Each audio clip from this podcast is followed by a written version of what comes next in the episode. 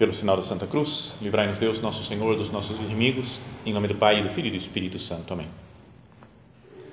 Meu Senhor e meu Deus, creio firmemente que estás aqui, que me vês, que me ouves. Adoro-te com profunda reverência. Peço-te perdão dos meus pecados e graça para fazer com fruto este tempo de oração. Minha Mãe Imaculada, São José, meu Pai e Senhor, meu anjo da guarda, intercedei por mim.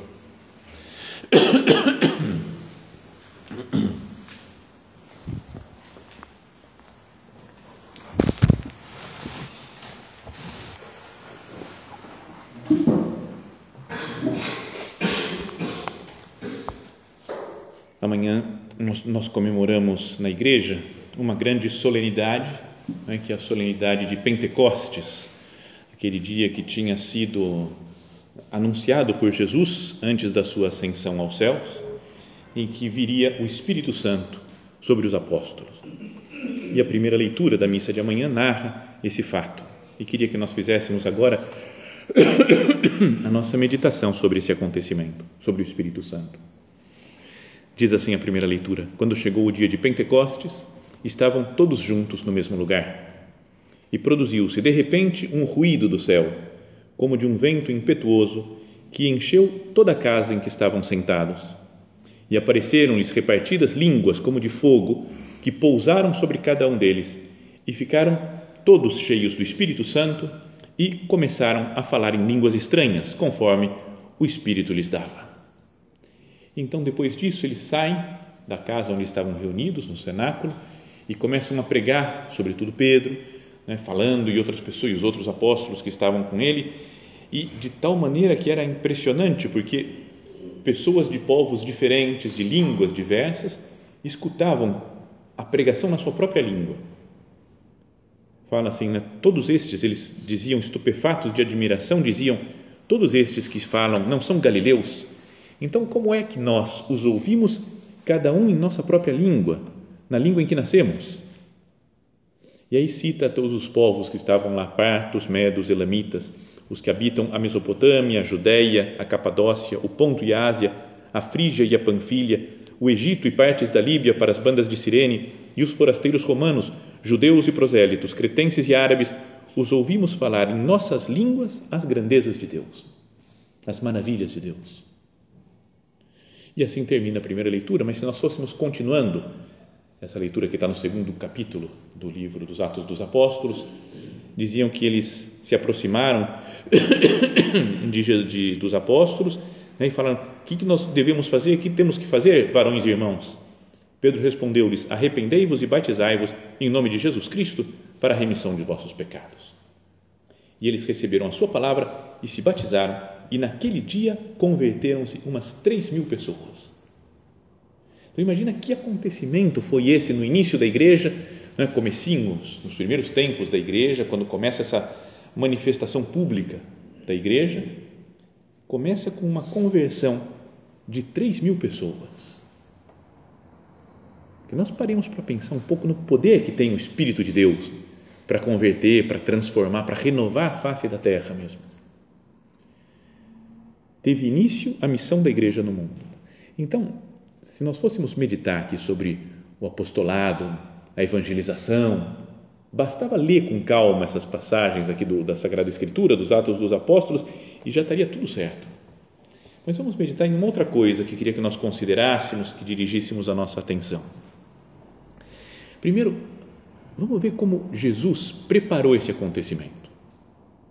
Antes da ascensão ao céu, nós tínhamos lido, já ouvimos na última no último domingo, na primeira leitura da missa do domingo passado, antes da ascensão ao céu, Jesus ordenou aos apóstolos que não se afastassem de Jerusalém, mas que aguardassem que se cumprisse a promessa do Pai. Ele falou: permaneça aqui em Jerusalém até que se cumpra a promessa do Pai, né? que virá o Espírito Santo, sereis revestidos com a força do alto. Ou seja, Jesus pediu que eles permanecessem juntos para se prepararem para receber o dom do Espírito Santo, que é Deus, terceira pessoa da Santíssima Trindade. E eles reuniram-se então em oração, fala o Evangelho, os Atos dos Apóstolos, frequentemente se reuniam em oração junto com Maria, a mãe do Senhor. Maria e os apóstolos reunidos no cenáculo à espera desse acontecimento prometido. Então, algumas ideias que vou falar disso daqui, quase todas as ideias, tenho que reconhecer, são uma cópia de coisas que falou o Papa Bento XVI, ou antes, quando era cardeal Ratzinger ainda. Então, é, é tudo cópia. Nem vou falar, o Papa dizia, o cardeal Ratzinger dizia, porque senão eu vou ter que ficar a meditação inteira assim. Reconheço, diante de Deus, Senhor, é cópia. Não tem nada meu, nada novo aqui, nem produção minha. Tudo do cardeal Ratzinger. Então ele dizia assim: permanecer juntos foi a condição exigida por Jesus para receber o dom do Espírito Santo. Ele falou: permaneçam aqui em Jerusalém, até que sereis revestidos da força do alto. Então, isso já dá para pensar. Né? Falou: se vocês estão juntos, virá o Espírito Santo. E de fato, quando começa a leitura de amanhã, vai dizer: quando chegou o dia de Pentecostes, estavam todos juntos no mesmo lugar, confirmando que seguiram aquele mandamento do Senhor. E para permanecerem juntos, faziam oração, junto com Maria Santíssima. Então, o resultado dessa vinda, depois estavam juntos, unidos com Maria, vem o Espírito Santo. E o resultado é uma pregação maravilhosa e acontece aquela, aquele grande milagre da conversão de 3 mil pessoas. Mas para que os apóstolos falem sem medo e aconteça esse milagre, é preciso primeiro permanecer juntos e receber o Espírito Santo. Então, isso daqui já é uma luz para nós, para pensar que o êxito missionário, o êxito apostólico, não é fruto de uma organização humana, não é fruto de, sobretudo, de uma programação bem feita. Ah, se eu programar bem a evangelização, fazer esse curso, essa outra coisa, organizar essas pessoas, fazer um retiro, fazer um convívio, vou fazer isso. Se tiver bem esquematizado, aí a coisa vai para frente. Vai ter muita gente que vai se converter se eu organizar bem as coisas. Não é fruto de organização, não é fruto de, de, de programação bem feita, não é fruto de meus talentos naturais eu sei como fazer, eu tenho jeito para tocar nas pessoas, mas é fruto de um estar unidos e deixar o Espírito Santo atuar. Então dizia o então cardeal Ratzinger, depois Papa Bento, sem dúvida, o Senhor pede a nossa colaboração, mas antes de qualquer resposta nossa, é necessária a sua iniciativa. É o seu espírito o verdadeiro protagonista da igreja. Não é importante pensar nisso? Quem faz a igreja, quem guarda a igreja, quem leva a igreja para frente é o Espírito Santo. Porque muitas vezes a gente pode perder essa noção, essa visão sobrenatural e achar que são os nossos dotes que fazem a igreja, a nossa capacidade, nosso estudo. Mas é o Espírito Santo, é o verdadeiro protagonista da igreja. E depois ele fala outra frase que essa daqui acho que teríamos que ficar horas meditando, né? não vamos fazer isso vai falar, as raízes do nosso ser e do nosso agir estão no silêncio sábio e providente de Deus. A raiz, né, a explicação de quem é cada um de nós e de como age cada um de nós está dentro desse do mistério de Deus que se mistura conosco. Desse Deus eterno e infinito que se mistura com coisas temporais e finitas que é o mundo material em que nós vivemos. Então, voltando, né, quem é o verdadeiro protagonista da igreja é o Espírito Santo, quem nós vamos comemorar amanhã. Quanta fé eu tenho em que é Deus quem faz as coisas?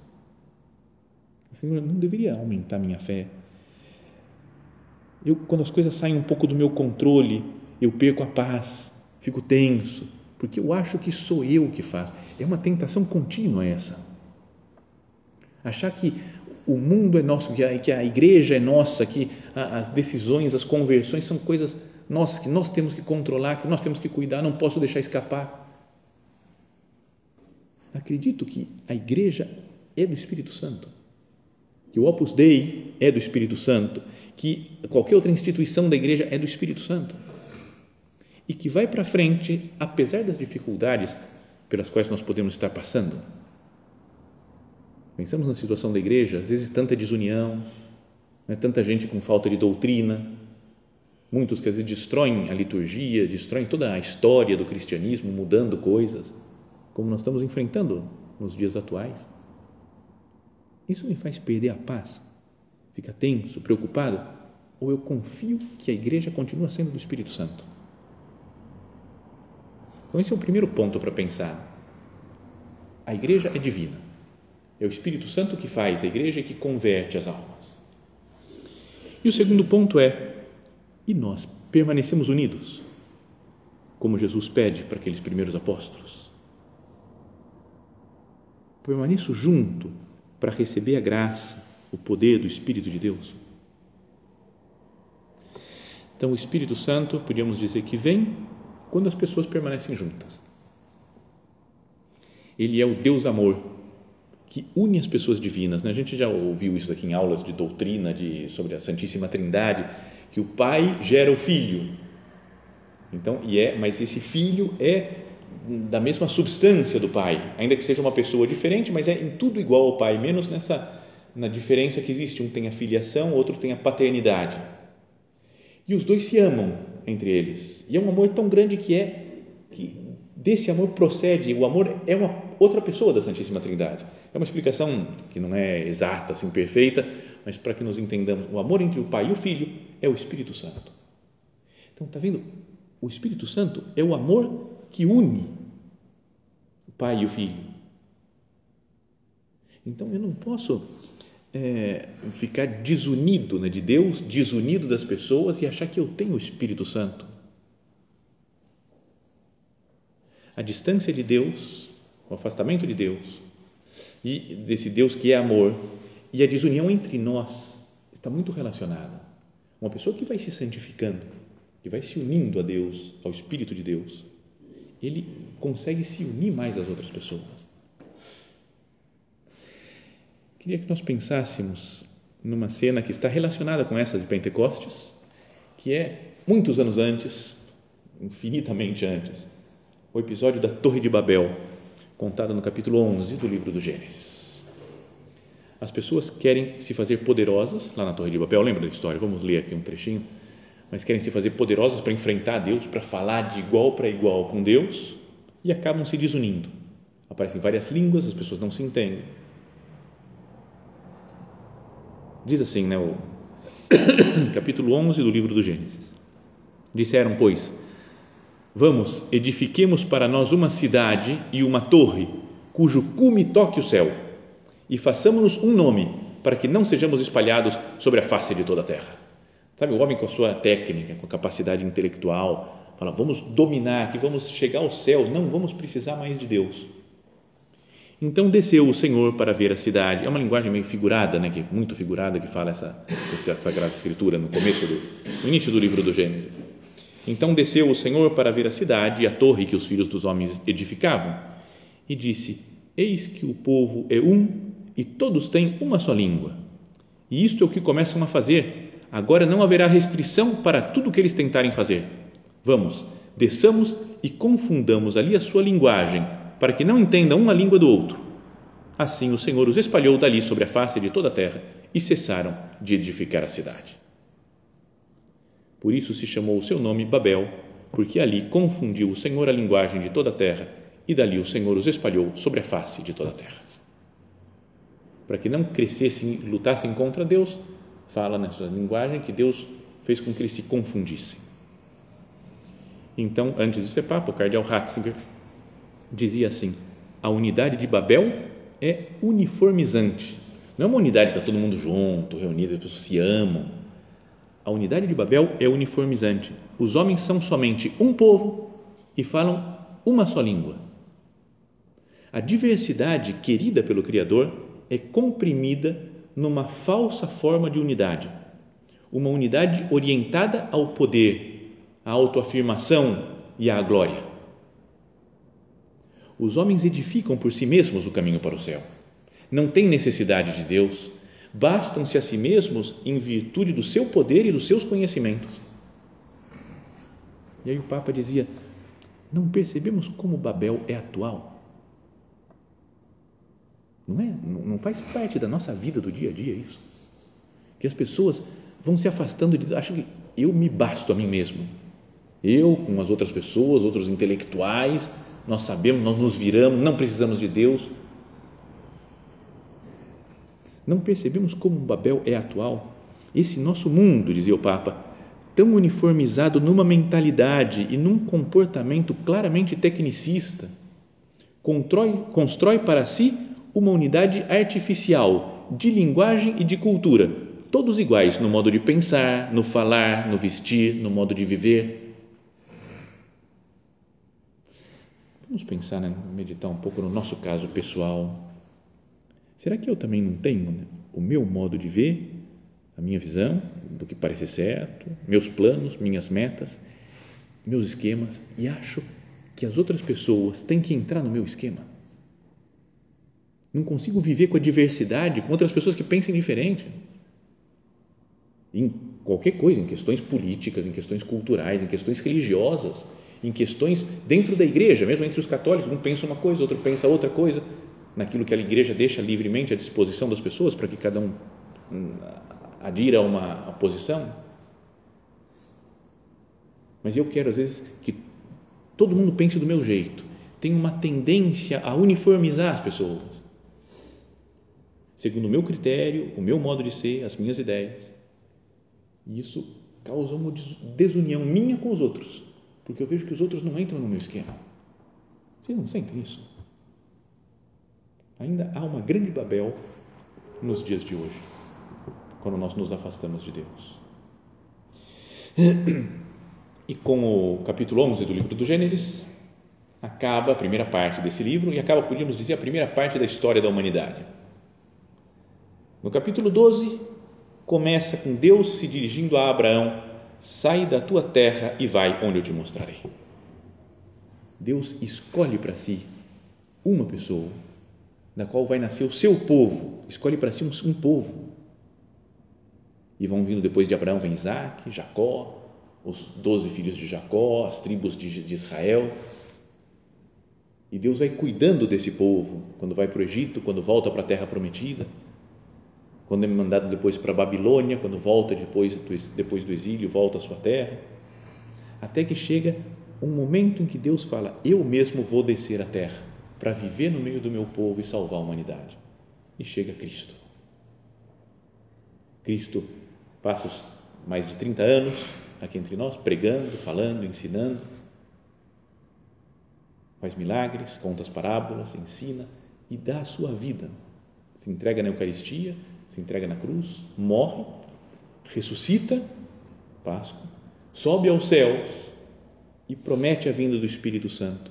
E depois de terminada a, realiza, a, a missão de Jesus aqui na terra, no dia de Pentecostes, estão reunidas todas as nações, fala varões piedosos de todas as nações que há debaixo do céu, partos, medos, elamitas, Mesopotâmia, Ponto, Ásia, Frígia, Panfilha, etc. E todos ouvem as maravilhas de Deus na sua própria língua. Não é legal pensar como lá em Babel se separou o mundo porque queriam enfrentar Deus. Deus fala: é assim que se faz a união. Salva o povo, com toda a história da escolha do povo de Israel, o povo eleito, manda o seu filho Jesus Cristo e depois manda o seu Espírito Santo. E com a vinda do Espírito Santo, o que tinha se separado na Torre de Babel, porque queriam se uniformizar, falar todos uma língua para enfrentar Deus, é se une em Pentecostes. Mas cada um falando na sua própria língua e no seu modo de ser, no seu modo de entender as coisas, captam, entendem, se maravilham com as, as maravilhas de Deus. Cada um, na sua própria língua, ouve as maravilhas de Deus. Mas já sem uniformidade, cabem todos. Não querem todos ter a mesma língua, mas cada um na própria língua no, na própria cultura, no, no seu modo de ser, fica tocado com as maravilhas de Deus. Onde está o Espírito Santo? A união, unidade, não uniformidade. Tem um ponto de sul de São José Maria, né, que nosso padre fala assim: ó, a maravilha do Pentecostes é a consagração de todos os caminhos.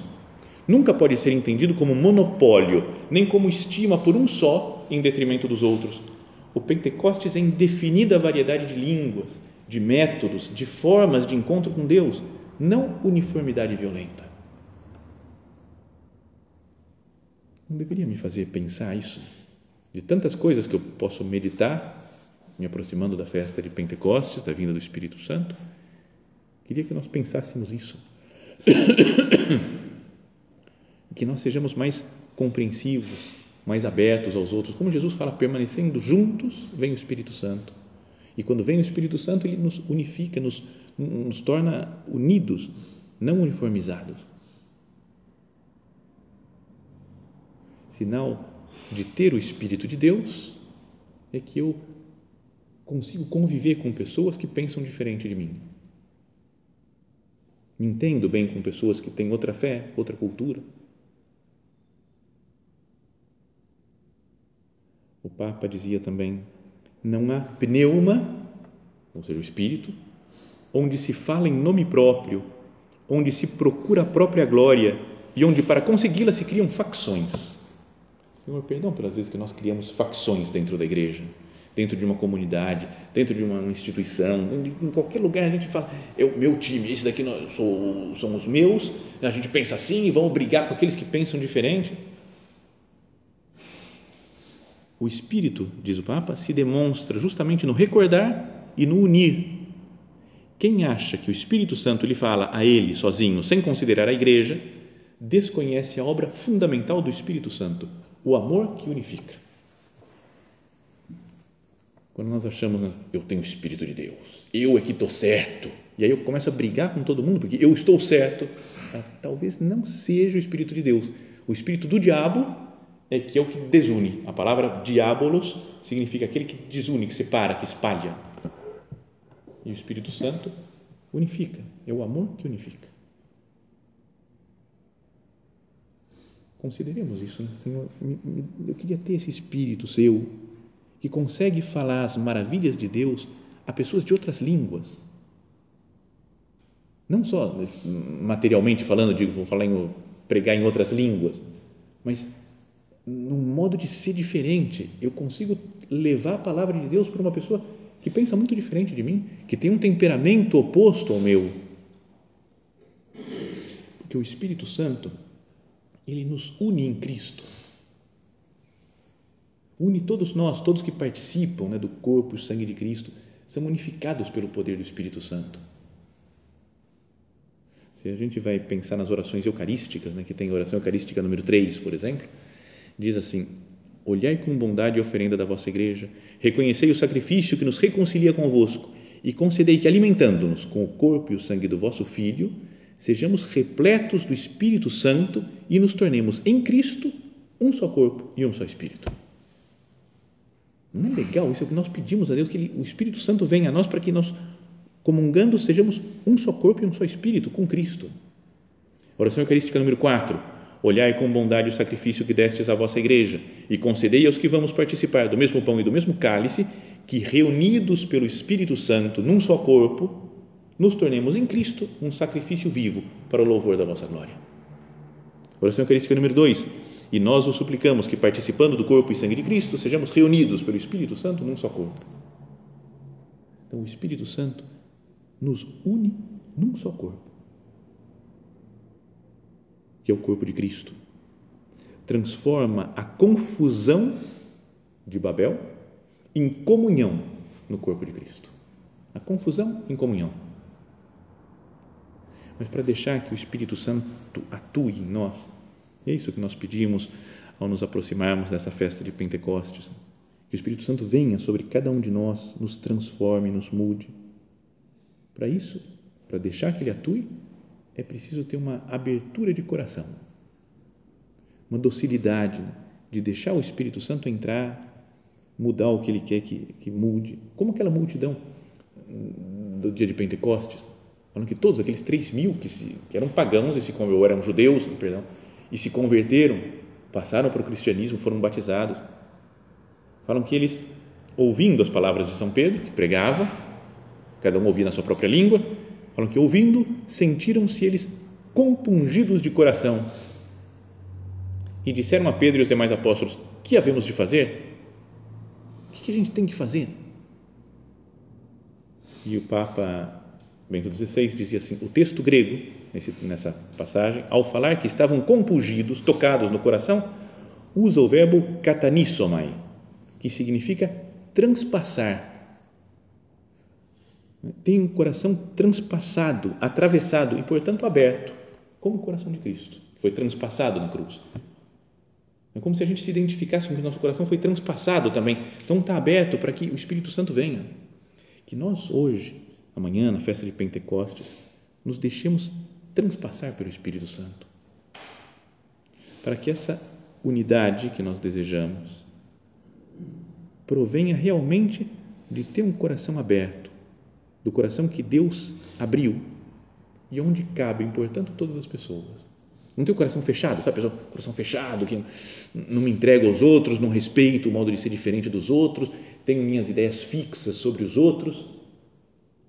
Coração aberto, vou entender, vou conversar, vou conhecer as pessoas. Não quero me fechar na torre de Babel da minha afirmação pessoal, mas quero abrir o meu coração para todas as pessoas partos, medos, elamitas, gente da Mesopotâmia, Capadócia, Frígia, Panfilha, Panfilha qualquer, qualquer pessoa de qualquer tipo, de qualquer condição social, de qualquer cultura, de qualquer todos os lados. Senhor, me faz ter um coração grande que o Espírito Santo me leva a ter. Unidos então a Nossa Senhora, como os apóstolos que estavam juntos, unidos a ela, rezamos assim né, com essa oração conhecida da igreja Veni Sancti Spiritus, repletuorum corda fidelium, et tui amoris in eis in accende. Vende, Espírito Santo, enchei os corações dos vossos fiéis e acendei neles o fogo do vosso amor.